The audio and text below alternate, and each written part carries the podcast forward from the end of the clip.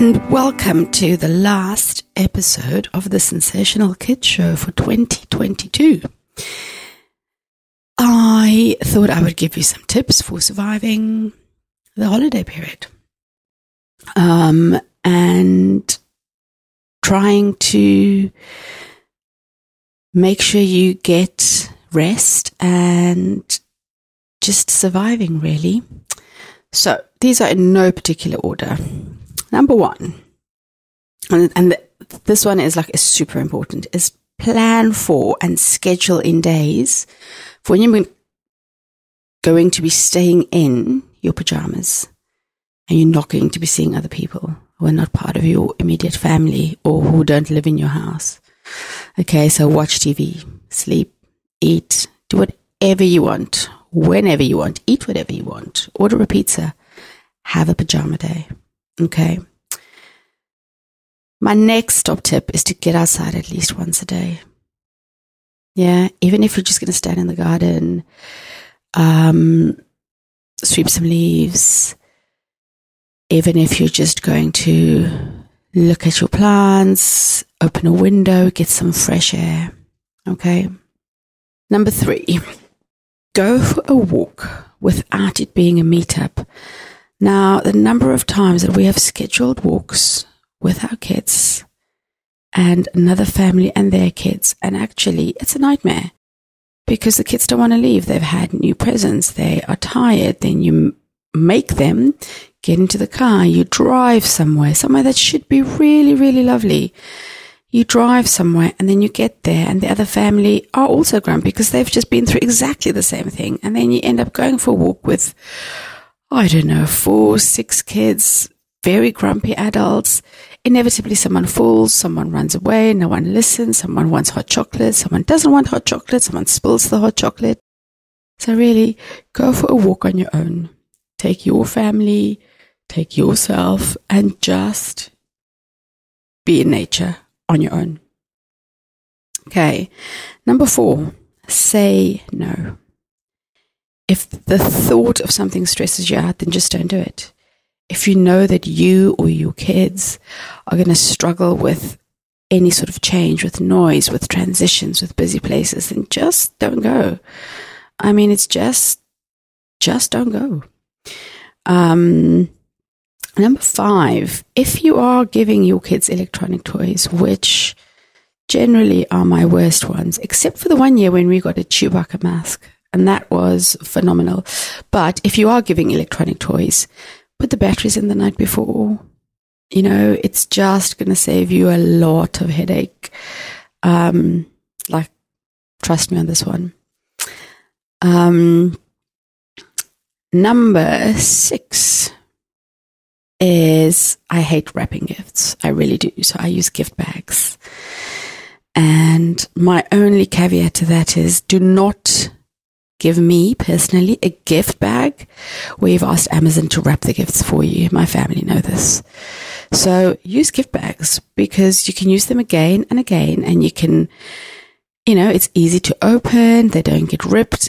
And imagine how much fun it is when you re-gift the gift bag in June and give someone a little gift bag which is full of Brussels sprouts and, and um, avocados on the outside, dressed up in Christmas you know, Christmas hats. So yeah, use gift bags instead of wrapping. Um, I'm lazy. I just don't have the the ability to wrap loads of gifts. Um, oh, number seven. Hide chocolate around the house and send your kids off to look for it. And if you do a really good job and you remember where you've hidden the chocolate, you could get more than five minutes of quiet time. Okay. Number eight, if you have family who come over, be very clear with them that your kids don't have to sit with you and be in your company with them. They can say hello. It's not being rude. Your kids need their own rest and their own space. So if they're happier being alone in their rooms, playing quietly, then that's great. Okay. Um, and this kind of ties in with number nine, which really for me is don't force your kids to give anyone hugs. If your kids don't want to hug anyone, it's fine. They can give a high five if they want to. It's their bodies. Just because you don't hug Auntie Petunia doesn't mean you don't like her or you're rude to her. Okay. And then number 10, have a day in your pajamas. I know I said this is number one. Have another day in your pajamas. You can't have too many days in your pajamas. And remember, you can just put on, if you are going to go outside, trackies over your pajamas and have a quick walk outside. Okay. Have an absolutely wonderful um, break. Enjoy your family and your friends. Enjoy time on your own. Get some time alone. Think back to last week's episode. Get some rest. Um, remember to breathe. Remember to take things at your pace. There is no clock. There is no set timetable for when things exactly have to happen in terms of other people. Make sure that you and your kids and your family are happy and content first before trying to please others.